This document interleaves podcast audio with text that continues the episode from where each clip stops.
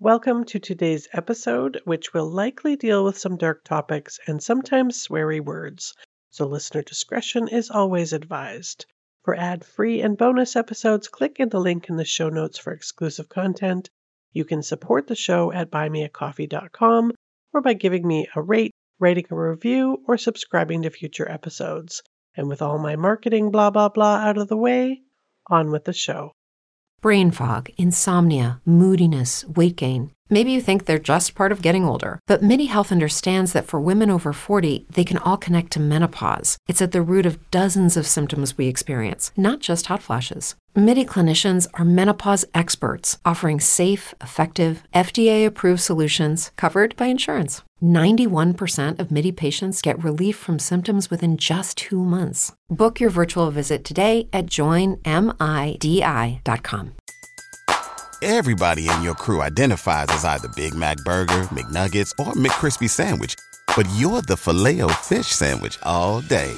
That crispy fish, that savory tartar sauce, that melty cheese, that pillowy bun.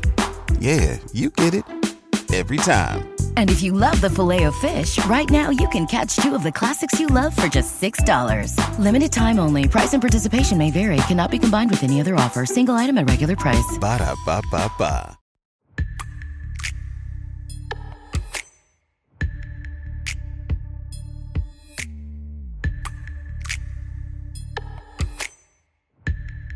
Hello, and welcome to A Million Other Choices. I am, as always, your host, Kim.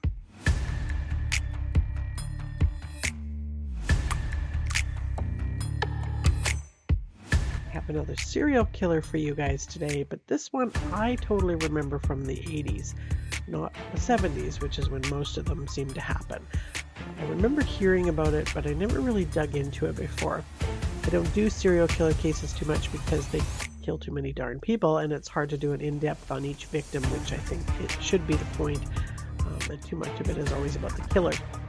I started my true crime obsession with serial killers, but once I discovered that sometimes quote unquote normal people commit murders, then I switched to an obsession with people who kill their own family members and loved ones. Uh, but I'm going to try and tackle this story because it has an interesting Calgary connection and get ready because this one is brutal and the stuff that horror movies are made from.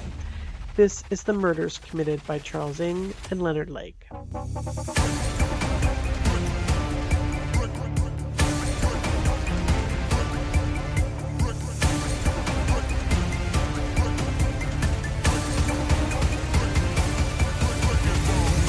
On the afternoon of June 2, 1985, two men, one with a beard and rather scruffy looking, the other a pudgy man with glasses of Asian descent, entered a hardware store on the south end of San Francisco. They were there to purchase a vise because theirs had broken. And by purchase, I mean that the pudgy man took it and walked out of the store without paying for it, went to put it in the trunk of the car that they had arrived in. Only it just so happened that an off duty police officer observed what he was doing and went over to talk to him, and the man noticed him approaching and fled on foot. Then the scruffy bearded man came out and said, No, no, no, don't worry, I paid for it. The officer asked for his ID and the man handed it to him, only his ID didn't really resemble the man in front of them who claimed to be Robin Stapley, a man that had been reported missing the week before from San Diego. In the bag the pudgy man had dropped was a gun with an illegal silencer. The scruffy man was taken to the police station to be questioned about his ID of the missing man and the gun that the, his friend had, and the man told him that his real name was Leonard Lake and that the man with him was Charles Ng. He then asked for a pencil and paper and a glass of water. Leonard scribbled a note to his wife, and then, as he had prepared for this day, had sewn a couple of cyanide pills into the collar of his shirt. He took them out, swallowed them before the police could stop him. He was rushed to Kaiser Hospital but died four days later. The license plate on the 1980 Honda Prelude that Charles had put the vice in was registered to Leonard Lake, but the vehicle itself was registered to a man named Paul Costner. Paul had disappeared from San Francisco in November of the previous year. When examining the car, they noticed there was a bullet hole in the roof of the car and some blood spatter. There was also a stun gun. Under the passenger seat, they found an electric bill, or like a utility bill, in the name of Claire Balazs, with an address, so they paid her a visit. Claire it turns out, was Leonard's ex wife. She told Lieutenant Gerald McCarthy that her and Leonard had divorced three years before, but they were still friendly, and she mentioned that her family had this plot of land out in Wilseyville which hadn't been used in years. There was a cabin out there. Perhaps Leonard had been staying there. So they asked her if she would be willing to take them out there and look around. No problem and when they pulled up it was pretty obvious that somebody had been living there. The first thing that he noticed was the vehicles that were parked on the land. There was a few of them.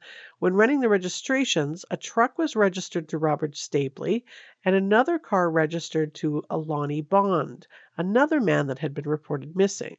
Lonnie Bond had rented a cabin not far from Claire family's cabin, and he had been staying there with his girlfriend, Brenda O'Connor, and their baby, Robin was a friend of theirs and had been staying with them.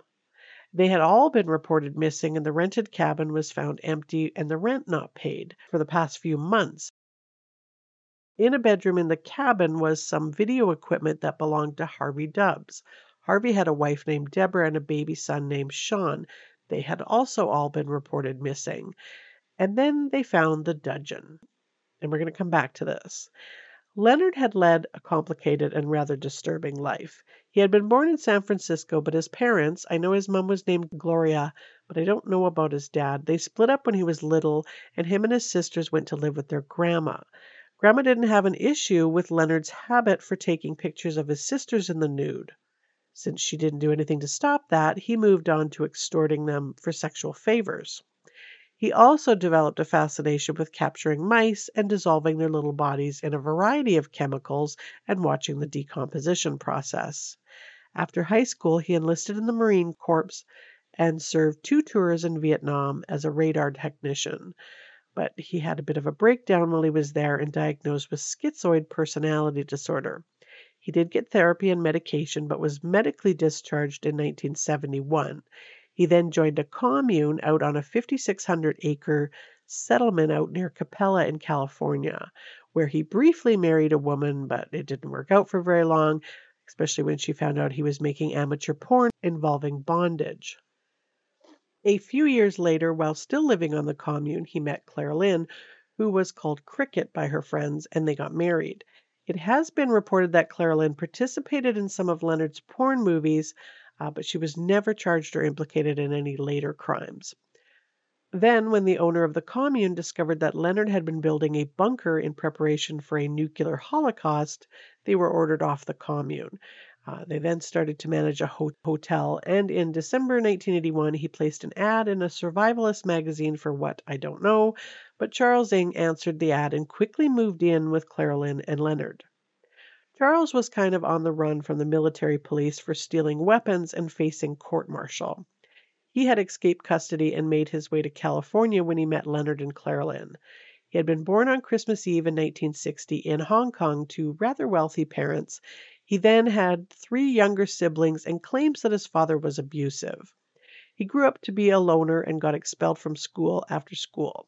By the age of 15, he was a compulsive shoplifter, and somehow his dad got him a student visa to move him to California to go to Notre Dame, of all places, in 1978. But he dropped out, of course, and then got involved in a hit and run. So, to get out of trouble, he enlisted in the Marines using false documents.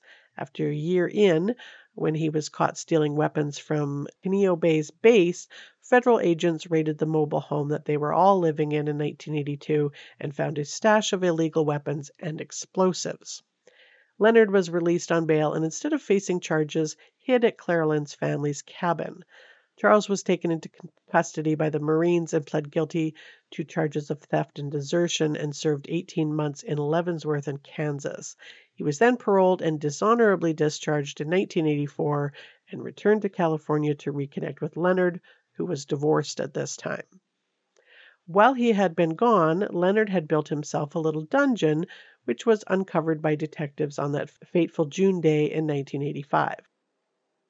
Investigators at the scene noticed a bunker built of cinder blocks. In this dark chamber was shackles bolted to the cinder block walls and a chair. The bunker had three rooms. One had a bed in it with a foam mattress and a bucket with rolls of toilet paper. This room had also had a one way mirror installed so whoever was in it could be watched from one of the other rooms. On the property, they found a number of shallow graves containing a total of 40 pounds of charred and crushed up human remains. The remains were traced back to a total of 11 different missing persons. Two of the bodies had been gagged and then killed with gunshots to the head. They also found what could only be described as a treasure map with drawings that led them to two five gallon buckets that were buried. In one of the buckets was the IDs and personal possessions of 25 different people, and Leonard's journal spanning 1983 to 1984. There was also two videotapes. The contents of the videos have never been released because apparently they are beyond horrific. Uh, but they basically play out the torture of two young women while Leonard sits in a lazy boy and tells them what he's about to do to them. Uh, in one of them, he says, quote, I believe that if I can, if I can construct a holding cell, a place where I can put such a woman, a facility that is so stark and so empty, so cold, so quiet, so totally removed from the world that I can quickly condition a young woman to cooperate with me fully. In the other video, Charles tells the woman, You can cry and stuff like the rest of them, but it won't do any good. We are pretty cold hearted, so to speak. Uh, both videos show the woman tied to a chair. In the first tape, the woman asked, you know, like why they're doing this to her, and Leonard says, Because I hate you. In the other tape, a woman is beaten and whipped so badly that there's no way that she could have survived. Rather than go through the list of evidence and try to piece together a chronological story and confuse you with a bunch of names, I want to go through each victim's story and just tell you who each person was in life, so bear with me a little bit here. There's a lot of them. And just a warning that a couple of them are children. Uh, their names and stories are very important. And then I'm going to continue on with what happened.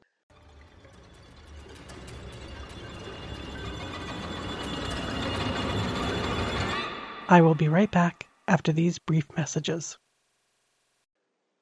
Donald Lake was Leonard's brother. He was 32. He had served in the Army. He was living with their mom, Gloria, in San Francisco. In December of 1982, Leonard stopped by on his way up north and asked if Donald wanted to come with him. Now, Donald had always been mistreated by Leonard, so I don't know why he agreed to go with him, uh, but he was never seen again. His mom reported him missing because Leonard said that he had no idea where he had run off to.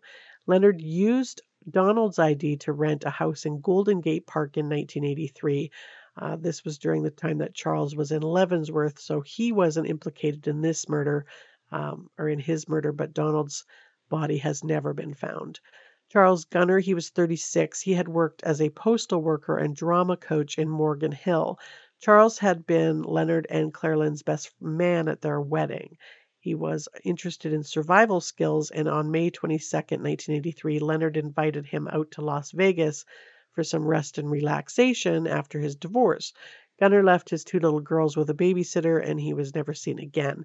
Leonard showed up in his van a few days later and told the babysitter that Charles had run off with a woman.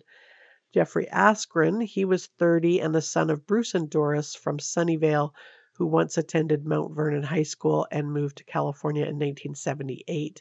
He disappeared in April of 1984. His abandoned Honda was found in the West Point area of Calaveras County, close to the ranch in Wilseyville. Donald Galetti was 36 year old radio DJ from San Francisco. He lived with his boyfriend Richard uh, Richard Carrazza on July 11, 1984, he answered a knock on the door and was immediately shot in the head by Charles Ng. His boyfriend Richard was also shot in the chest when he ran from the back room to see what all the commotion was about. He was left for dead but miraculously survived and managed to call 911. Harvey, Deborah, and Sean Dubs. Harvey was a 29 year old video equipment salesperson married to Deborah, who was 33, and their baby son Sean, who was only about a year old. Harvey had put an ad in the paper selling some equipment, and on July 25th, the doorbell rang while Deborah was speaking with a friend on the phone. She told her friend that she had to go because two men had ans- that had answered the ad earlier had arrived. They were never seen again. Although sadly, Deborah is reported to be the woman in the second videotape that was sexually assaulted multiple times and beaten to death. Uh, one of their neighbors identified Charles Ng as the man leaving their house carrying a box and a vehicle leaving their driveway the next day. The neighbor concerned tried to follow the vehicle but lost them in traffic. A man calling himself Jim Bright called Harvey's job to tell him that he had moved to Washington. Um, there was a receipt found in Harvey's name for something on the ranch, but his body was never found. Uh, neither was little Sean's. If you are hoping that I'd be done soon with the list of names, nope, I still have a few more to go, and they are just the names that they can tie directly to Charles and Leonard. Randy Jacobson was 36, disappeared on October in October of 1984 from his rooming house in Haight Ashbury after getting into some kind of business deal with Leonard. Uh, Randy was married to his wife Cheryl Horror. Um, there is rumors that Cheryl disappeared as well, but her remains were not found, and she is not listed as an official victim of the duo. Uh, Randy was referred to as PP3 in Leonard's journal. His body was found covered in lime and buried on the property. Uh, they weren't able to determine his cause of death. Paul Costner on November 2nd, 1984. The 40 year old was last seen in San Francisco. He was a used car dealer, and his gold 1980 Honda Prelude also disappeared. He had placed the vehicle for sale in a paper and told his fiancee that the guy that was going to buy it was a bit weird. Uh, he left their apartment at 7:30 that night to meet them and never returned. Uh, this was the Honda that Lake uh, was arrested driving in June. Clifford Peranteau was 23. He was a mover with Dennis Moving Company in San Francisco. Charles Ng was one of his co-workers with whom he frequently argued. Uh, he was last seen on January 20th. His body has never been found, but some of his belongings were found on the ranch. Jeff Gerald, he was 25. He also worked with Charles Ng at the moving company um, by day and then played drums for a band called Crash and Burn by night. He disappeared February 24th, 1985, after telling a buddy that he was going to go help Charles move. Kathleen Allen, 18, and her boyfriend Michael Carroll, 23, were living together in a motel room. On the night of April 12, 1985, Michael told Kathleen he was heading out on an errand around 10 p.m. and never returned. A couple of days later, Kathleen got a call at the Safeway where she worked that her boyfriend had been involved in a shooting. So she took off from work in a hurry and was last seen running out of the grocery store into the parking lot to talk to a guy with a beard, later determined to be Leonard. Kathleen was mentioned by name but not seen in one of the videotapes found, and her last paycheck was sent to the address that she forwarded to near Wilseyville. Michael's driver's license was found inside the cabin on the ranch. Uh, Robin Scott Stapley was, was a 26 year old who normally went by Scott uh, he was living in San Francisco with Lonnie Bond, 27, and his girlfriend Brenda O'Connor, 19, and their little guy, two year old Lonnie Jr. Lonnie Sr. wasn't a fan of Leonard Lake, who lived in the neighboring cabin, they found him obnoxious and very rude and demented. He would fire his guns on the property at all hours of the day and night and gave Brenda the creeps, which probably had a lot to do with him always asking her to pose naked for photos of him. On April 19th, Robin was visiting, and Lonnie went outside with him to have words with Leonard about this. Robin and Lonnie disappeared right after that. Lonnie Jr. also disappeared, and Brenda was seen in one of the videos forced at gunpoint to perform sex acts on both Leonard and Charles. Robin's ID was on Leonard when he was finally arrested. Uh, that was a very long list. Attorney General at the time, John Van de Kamp, called it one of the worst cases in California history. Uh, however, a total of 21 misses, missing persons were tied to the ranch. Uh, they were able to locate two women that were found alive, but there are more than on this list uh, that they believe to be victims of Leonard and Charles. Um, someone named D. Myers, 25 of Saratoga, a piece of his identification was found, but they weren't able to locate any of his relatives to verify if he was alive or dead. There was also the remains of two men of African American descent that were never identified. Um, okay, so a lot of gruesome and disturbing evidence was found on this creepy ranch, tying Leonard and Charles Ng to these lovely people's murders. Obviously, Leonard was dead, and Clara Lynn didn't know anything, or at least asked for blanket immunity to help the police with what she did know, and she didn't have any consequences from it. Little is known about Clara Lynn and what happened with her after all of this. Um, she likely changed her name. But Charles was missing and needed to be found. Now, fortunately, Charles Ng is a bit of an idiot. On July 6, 1985, Sean Doyle was working as a security guard at the Hudson's Bay Company in, uh, in downtown Calgary. Now, for non Canadians, the Hudson's Bay, you know, we call it just the Bay, is a department store here. Uh, I mean, it, it's more than that. It has a long, deep rooted Canadian settler history, but for today, it's just a department store. And in walked Charles Ng. Doyle had no idea who he was uh, or that he was high on the list of the most wanted. He just knew that he was trying to shoplift and tried to apprehend him. Only Charles pulled out a gun and shot Doyle through his hand. Charles had made his way to Calgary probably by hitchhiking, where his uh, where he had a sister here, and built himself a makeshift tent in Fish Creek Park. Fortunately, in 1985, I was still living on the north end of town and nowhere near Fish Creek Park, which is where I now live.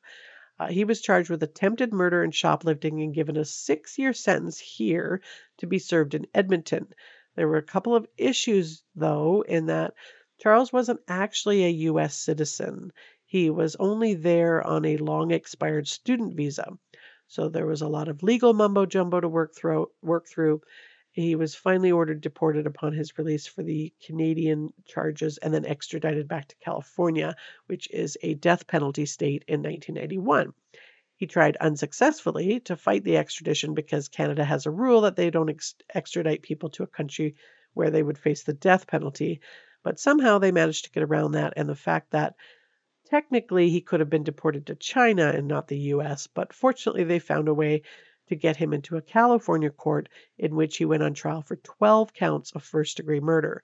Uh, but Charles decided to try and delay matters as much as possible by filing a number of ridiculous pretrial motions and tried to sue the state of California for his glasses not being the right prescription, his food being too cold, and that he didn't have a proper place to fold origami in his cell.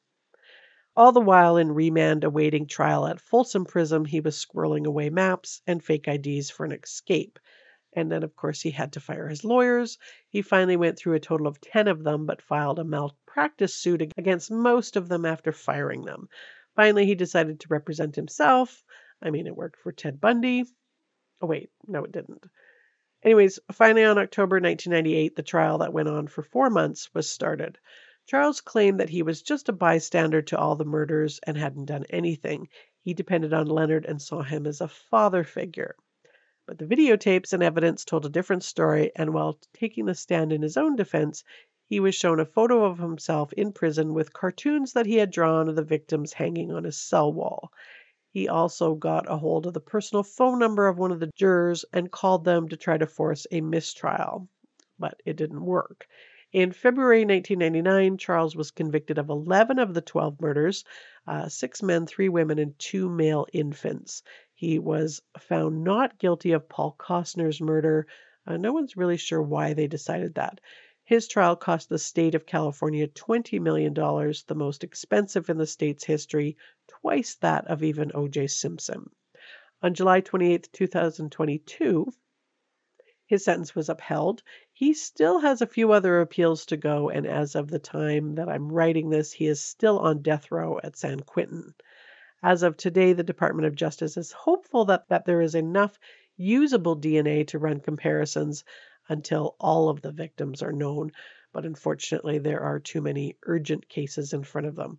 Uh, but there are about 100 more that they want to categorize them and return what they can to the families uh, to give them a chance to properly intern them. And that was the reign of terrible murders of Charles Ng and Leonard Lake. Why do they have to kill the babies? They can't identify you, just drop them off at a doorstep. I don't get it. And I don't really understand the robbery and then murder part of it either. And they didn't even live well off their stolen stuff, like they were living in a shack. I don't think I'll ever have any hope of understanding serial killers. They are just too warped. Anxiety and depression from trauma, I can understand. Even addiction issues. Something bad happens, I will eat the contents of the fridge. This I understand. But something bad happens, I'm going to take my neighbor's cat and dissect it and throw it in a vat of acid.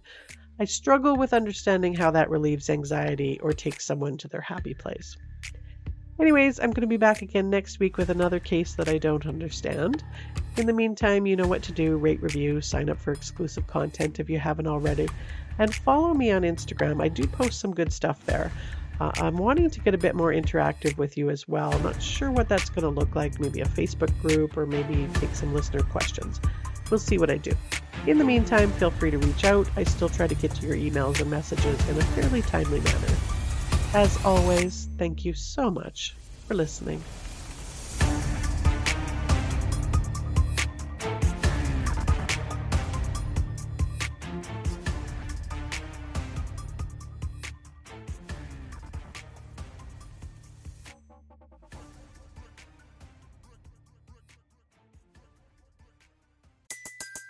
Everybody in your crew identifies as either Big Mac Burger, McNuggets, or McCrispy Sandwich. But you're the filet fish Sandwich all day. That crispy fish, that savory tartar sauce, that melty cheese, that pillowy bun. Yeah, you get it. Every time. And if you love the filet of fish, right now you can catch two of the classics you love for just $6. Limited time only. Price and participation may vary. Cannot be combined with any other offer. Single item at regular price. Ba da ba ba ba.